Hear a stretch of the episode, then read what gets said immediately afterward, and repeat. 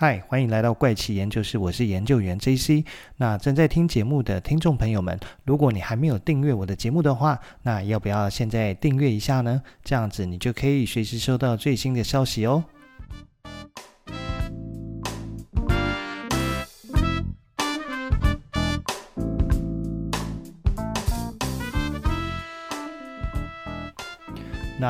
这一周要跟大家分享什么主题呢？其实，在分享这周的主题之前，先跟大家回顾一下上一集跟大家聊到的濒死体验的节目。就是在上一集讲到说，诶，有一个日本的天文学家木内鹤彦啊，他曾经发生过两次的濒死体验。那其中在第一次的濒死体验的时候，他就意外发现他竟然能够穿越时空来到过去跟未来，因而他去解开一些他心里面的谜团呢。其中一个重要的谜团呢、就是。发生在一万两千年前的大洪水到底是怎么发生的？但是它到了一万两千年前的时候，其实是已经发生大洪水，所以他在往前穿越到一万五千年前，发现大洪水竟然是来自月球。所以呢，这一集要跟大家分享故事，其实就是接续着月球的话题啊。当然，我们要分享的故事不会是嫦娥奔月啊、玉兔捣药或者是吴刚伐桂的故事，而是从科学跟传说面来看月球的故事到底有什么。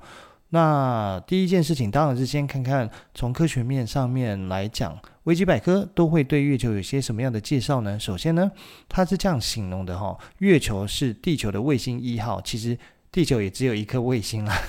所以不会有地位二这件事情，不会有地位二、地位三等等。那其他行星它们可能会有不止一颗的卫星，所以它们可能就会有。呃，一号卫星、二号卫星之类的。那月球通称月亮或者是月呢？那古称为太阴、玄兔、婵娟跟望舒等。那是地球唯一的天然卫星，并且是太阳系中的第五大颗卫星啊。月球的直径大概是地球的四分之一啊，质量是地球的八十一分之一啊。如果以相对所环绕的行星，它的体积跟质量是最大的一颗卫星。也是太阳系内密度第二高的卫星，那这个就是呃，基本上从维基百科上可以看到第一个对月球的介绍。但是我们再回来看看，那月球跟地球的面积差异有多大？其实地球比月球面积啊，足足大了四十九倍哦。那地球是太阳系里面八大行星面积排名第五名的。这边讲到八大行星，可能会有些人会好奇，所以小时候不是读都是九大行星吗？其实是因为最小的那颗冥王星，因为变成矮行星，所以被除名了。所以现在都统称太阳系里面的八大行星。如果我们从面积的大小顺序来排的话，其实最大是木星，再来第二名是土星，第三名是天王星，第四名是海王星，第五名就是地球，第六名是金星，第七名是火星，第八名是水星。那第九名就是已经被除名的哦。那讲到这边，有没有好奇说，那八大行星里面最大的木星又是地球的面积几倍大？答案其实是一千三百二十一倍。那木星的直径也有十三万九千八百二十公里，而地球是一万两千四百，哎，讲错了，地球是一万两千七百四十二公里。对，那木星的直径呢，足足是地球直径的十点九倍大。但是呢，地球跟月球之间的距离哦，可是有三十八万四千四百四十公里远。那如果把另外的七颗行星也放进来呢，其实还有多四千四百二十九点六公里的距离哦。所以其实地球到月球没有想象中的近啊。所以过去呢，这些外太空不是外太空啦，太空人他们登陆月球，其实经历的那个旅程其实还蛮遥远的。那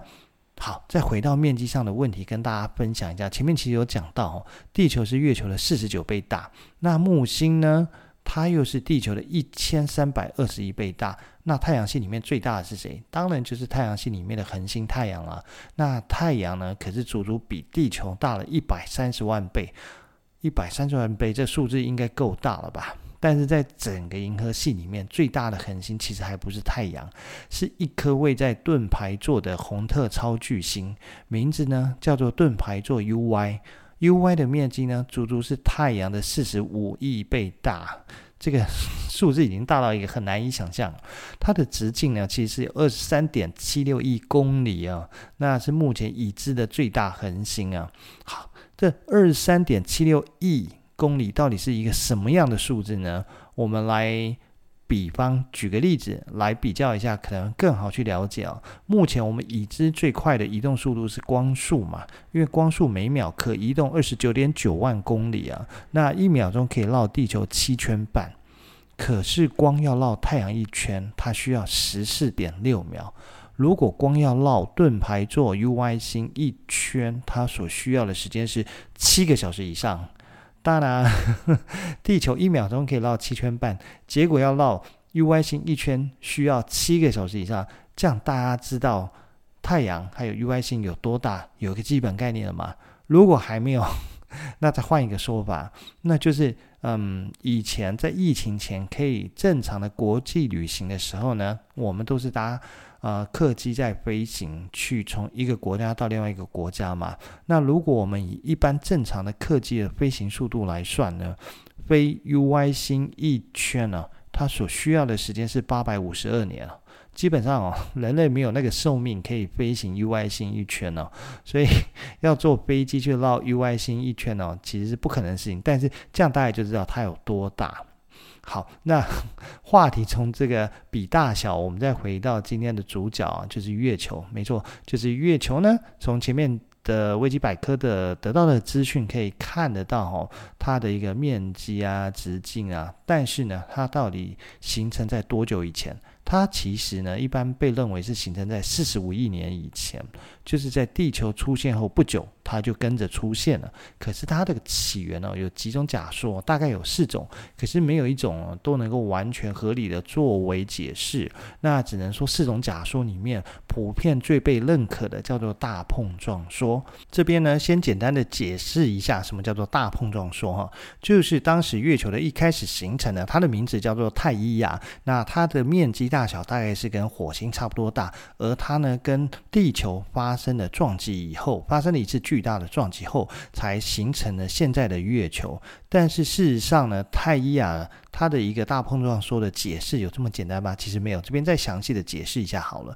那在这边是讲太伊亚，可是又有人称之为伊亚，那它其实是一个远古行星，就是存在早期的太阳系啊。那当时的。呃，伊亚呢，称之为特亚，特雅星，它的一个直径是六千公里，差不多就是刚刚提到跟火星是一样的面呃直径。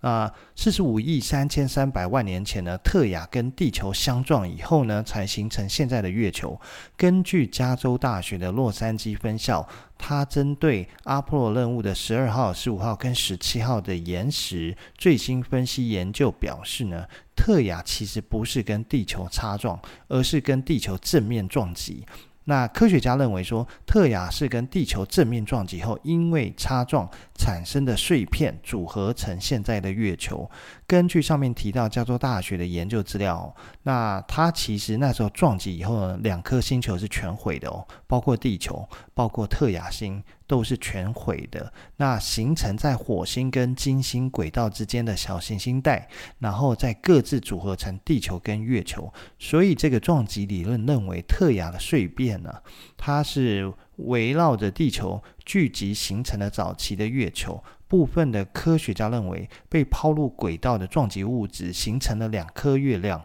后来才融合成一颗。所以呢，特亚理论也解释了为什么地核占地球的比例这么大。因为根据假说，特亚的内核跟地球的内核后来融为一体，而且根据科学刊登的一个论文，地球的水其实是来自特亚。但是特雅这名字是怎么来的呢？其实特雅是一位泰坦女神的名字。根据希腊神话，她是月亮女神塞勒涅的母亲，符合特亚创造月球的这个理论。那我们再回到大碰撞理论来解释，最早因为特亚环绕太阳的轨道可能是靠近原生地球的轨道，或是太阳与地球的拉格朗日点的附近，但是因为被木星跟金星的引力射动，偏离其航道，最终才会跟地球发生正面碰撞。那前面讲的这些呢，后来也在二零一六年一月二十九号，权威。呃的学术杂志，科学就是上面有提到科学的文章里面指出，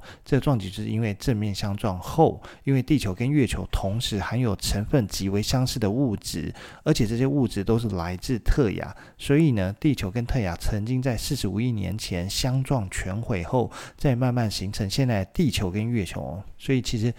嗯，这个自然界的行星跟卫星的一个复原不是没有可能，只是说这个时间 非常的久远，四十五亿年前全毁，然后后来现在你看中间至少也是隔了几十亿年以上，至少至少三四十亿年以上，它才又形成现在的地球跟月球嘛。然后后来地球上面再孕育出生命，为什么？因为地球上有水，但是月球上就没有水，所以月球上曾经有水，那。月球上会不会曾经也有过生命？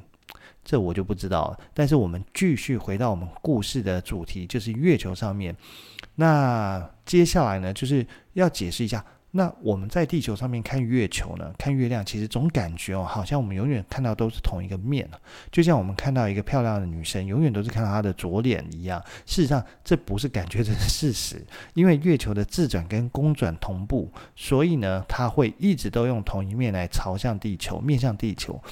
那就是不管什么时间我们看到月亮的话，它其实都是同一个面相，那只会有一个满月、上下弦月的变化。而且用地球，不是用地球，而且是从地球用肉眼观察月亮呢，它大概是除了太阳以外最亮的一个天体啊。那虽然它看起来非常的明亮，但其实它的表面是非常的暗。而且月球的亮光不是来自月球自己本身，事实上是源自太阳的阳光。那但是呢，月球其实也不像镜子一样的反射阳光，它只是将照射在表面部分的阳光散射回太阳。导致看起来像是月亮自己本身在发光，也由于月球在天空中很容易被观察，再加上它有规律性的月相变化，所以从以前到现在呢，就对人类的文化，例如说历法、艺术跟神话都有重大的影响。在许多的传说中哦，月光甚至是许多神奇程序的一个重要组合。举例讲，狼人嘛，那。大家一定看过一些剧，是演狼人，或者是故事讲狼人，他会变身呢，就是只有在满月的时候才会变身为狼人，平常的时候呢，他就可以变回人类。那还有就是月球的引力呢，它其实也影响起了地球海洋的潮汐变化，还有我们每天的时间其实都有偷偷的在延长哦，也是因为月球的关系。那再来是月球跟太阳的大小比例呢，还有跟距离的比例相近，所以使得视觉上会觉得看起来它跟太阳的大小几乎一样。所以在日食时呢，月球可以完全遮蔽太阳，而形成所谓的日全食啊。那以上呢，都是从维基百科里面可以读得到的一些科学资讯。那在读完了这些科学部分的资讯以后呢，我们终于要回到月球的故事本身了。首先呢，截至目前为止呢，人类一共在月球上面发现了九千一百三十七个陨石坑呢。这九千多个陨石坑有多大，有多小？那不一定嘛，有的大，有的小。但是最大的呢，它是目前已知哦，在月球南极的艾托肯盆地啊。它的直径有两千五百公里这么大，但是它的深度呢，只有十三公里。而月球上面所有的这些陨石坑最深的其实就是十三公里，它没有比十三公里更深的哦。所以已知呢，它而且这个坑它是目前已知太阳系中最大的一个撞击坑之一啊，也是最古老跟最深的一个撞击盆地。那我们地球上有没有？陨石坑一定有啊，很多啊。那最有名的陨石坑呢，其实叫做西克苏鲁伯陨石坑。那为什么会是这个西克苏鲁伯陨石坑呢？因为有一个说法叫做六千六百万年前，在地球称霸约一亿五千万年的恐龙突然的灭绝，就是因为有一颗小行星它撞击了墨西哥尤卡坦半岛所导致的。而撞击后所产生的陨石坑呢，就是这个西克苏鲁伯陨石坑。它的位置是在墨西哥的尤加敦半岛，埋藏在地表之下。它的名字呢，取自在陨石坑中心附近的城市西克苏鲁伯。西克苏鲁伯在玛雅语里面叫做“恶魔的尾巴”，所以根据推测，这个陨石坑整体略呈椭圆形，那直径呢，大概有一百八十公里，是地球表面最大型的一个撞击地形啊。可是这个一百八十公里跟月球的这个艾托肯盆地一比啊，它大概只占了它七点二 percent 大的面积啊。可是这个一百八十公里的一个撞击坑呢，它足足是有三十公里的深度啊，是月球艾托肯盆地十三公里将近三倍的一个深度。那由此可知啊，谁的地壳比较硬？一定是月球啊，因为地球这样一撞，它只有一百八十公里的面积，可是呢，它只有三十公里深。但是月球这个一撞有两千五百公里。但只有十三公里，所以它的地壳一定是月球比地球还要来得硬。那既然月球的地壳这么硬的话，那它的地寒应该也不会差到哪去才对啊。因为在自然形成的天体里面，地寒应该是要比地壳的密度还要更大。而且之前曾经在讲到地心那一集的时候有提到，地球的密度分别是地核大于地寒，然后再大于地壳。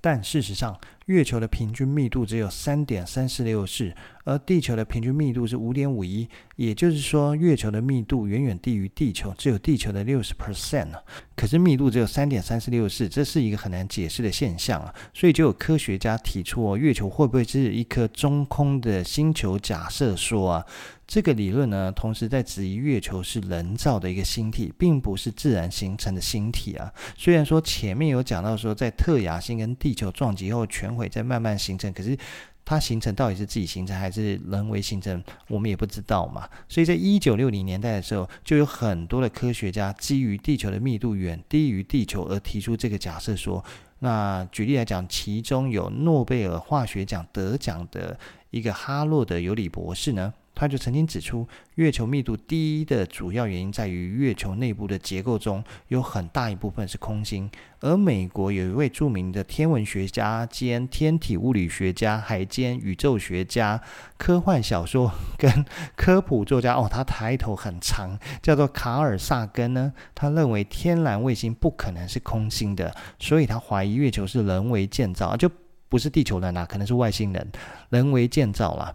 但是呢，基于主流的科学研究啊，他们会否定这个学说啊。他们使说月球空心论乃至月球乃人造说法，慢慢的就变成一种阴谋论。但是对月球有特殊想法的，不是只有在近代曾经发生过，在历史上也曾经出现过。那像是在金朝的时候，有一个《金史天文志》中呢，就有一。段这样的记载说，在太宗天会十一年，就是在西元一一三三年的时候，在六月十五号的时候，月球曾经发生过一段奇异的事情，就是月球呢突然向南边飞去，可是过了一会，它又飞回来原来的位置。史书是这样写，没错啦，但很有趣。不过还是要解释一下，首先史书的记载呢会比较可靠跟真实，但不代表史书上记录都是真的，它可能呢还是必须你要去看它的一个具体的问题跟具体的分析后去定论啊。再来呢，中国古代的天文记录的确是世界上保存最完整的，很多的天文记录都是很有价值，但是呢，我们也要知道。古代中国的这些天文学研究呢，并非属于学术的范畴，而是属于皇权，那是服务皇权的，主要目的叫做占星，那是为皇权服务。因此呢，很多的一个天文记录，并非是真实准确，而是带有神秘色彩的一个预言性质啊。所以在这边的《金史天文志》中的记载，很有可能是一个误误认，或者是其他的一个状况啊。那至于，月球是不是一个空心的物体呢？是不是又是一个可以飞来飞去的物体？如果说我们往上一查，会发现查到很多关于月球在各种文明或者部落中的神话，就会发现说，其实古今中外对于月球所产生的一个故事，最后都会导到哪里去？就是不是神，就是外星人这个方向去。像是很多的神话里面，它其实都会讲月球大概是一万两千年前才出现在天空啊。根据像是《山海经》或者玛雅文明里面的编年史哦，都是在这个时间点之前没有特别记录月球，但是在之后才特别记录月球。而在这个时间点又有什么？就是一直在传说的大洪水嘛，就传说大洪水都是发生在一万两千年前。当然，这个不能作为说之前就没有月球的存在，有可能是他们。作者呢，当时的作者他没有注意到嘛，后面接棒的作者就开始发现，哎，有个月球，那就记录一下好了。所以呢，如果从神话故事的角度来看，并不是说以前不重视月球，那只是洪水是一个分水岭这件事情，所以才会在这个之后呢，特别在呃所谓的史书或者是神话故事里面，嗯，去特别记录下月球这件事情。那这就可以又会聊到之前曾经讲过的一个苏美文明，里面也有记录过，他当时的一个早王朝第一期结束，就是因为遇到大洪水才会结束，才会进入所谓的早王朝第二期。那那个时间点是距今大概五千年前了。然后那时候聊到关于苏美的神话故事呢，就是神要毁灭苏美人，所以才会有大洪水这件事情。而圣经中记录的诺亚方舟也是遇到大洪水，所以是带着各种物种啊上方舟去避难这件事情啊。但是，嗯，不管是苏美神话还是诺亚方舟的故事来看，它的时间点是发生在距今五千年前，而不是普遍大洪水的一万两千年，所以。这很好玩，这时间点上面其实差的蛮大的，但是它都是神话嘛，我也没有办法给大家一个具体的解释跟呃说法，因为毕竟这些都是故事，都是目前能查到的故事都是这样在讲。但是呢，关于月球的神话，我这边倒是可以举一个我们可能从小都听过的，就是叫做女娲补天嘛。那你听了女娲补天的故事呢，再来回溯一下上一集讲到的木内克彦的故事，你会发现哦，这故事感觉它是有关联的，而且搞不好就是在讲同一件事情哈。那根据《三皇本纪》里面的记载哦，水神共工跟火神祝融交战啊，那共工被祝融打败，于是他用头去撞了西方世界的支柱啊，不周山，导致天塌陷，天河之水注入人间，女娲不忍。人类受灾，于是炼五色石补好天空了。那则神鳖之柱啊，来称世己啊，凭洪水杀猛兽，人类使得以安居啊。这个简短的故事里面就发生了几个重点，就是包括说天空出现裂痕，然后大洪水从天而降，那最后还有修补天空裂痕这个桥段呢、啊。所以呢，女娲补天这个故事跟大洪水故事，它是不是就是串联在一起啊？那我们再拉回木内鹤彦，他那时候说，哎，其实就是因为月球上面的覆盖的冰层啊，被地球引力拉扯，那经过大气层的时候融化成水，才会从天而降。所以女娲补天的故事，其实跟这。听起来是蛮像的，就是水从天而降嘛。那拉扯呢，可能就是天空出现裂痕，看到这些呃月球上的这覆盖的冰被拉扯下来，所以感觉像是裂痕，然后融化变大洪水，那才导致说，哎，人类生活在地球上，人类就遇到一个大灾难。那但是为什么会有后面的一个补天呢？应该是水没了嘛，就是水都下完了，所以它没有水了。那他就停止下水，就是补完这件事情。那只是说后来被变成是一个神话故事啊，那流传到现在，所以听起来呢，这个故事跟嗯木内鹤彦讲的月球上面的覆盖的冰拉起来，其实是有关联，又跟大洪水有关联。所以呢，地球基本上的水是来自月球，这个在前面讲的维基百科上面的科学文章上面提到也是一致的。所以嗯，我们可以确定就是说。在以前呢，呃，地球上面地表上面的水的高度应该是没有这么高，那也是因为月球上面的水，那才导致地球的水的表面它的一个位置提升到了现在的一个高度啊。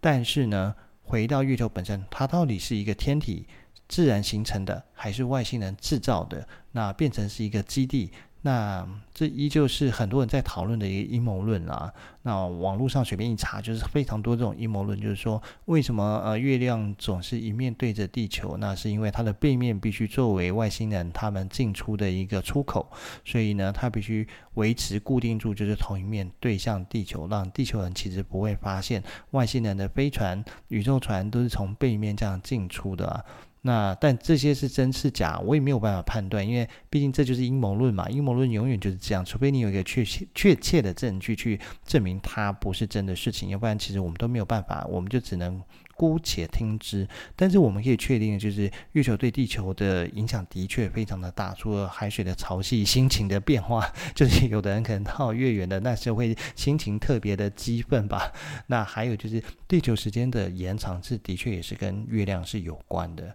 那这是不可否认的事实部分。但是到底月球它会存在什么样的一个真实的故事呢？它到底是天体形成还是真的有外星人？这就有待未来是不是在人类的科学上面更加发达，那愿意飞到后面去公布月球背面的一个景象，让大家知道，让嗯所有的地球人知道，那到底怎么一回事？大家就可以知道说啊，那果然真的只是一个阴谋论了。好啦，那今天其实时间差不多，就先跟大家分享到这边，那下集再大家继续跟大家分享其他故事喽，拜拜。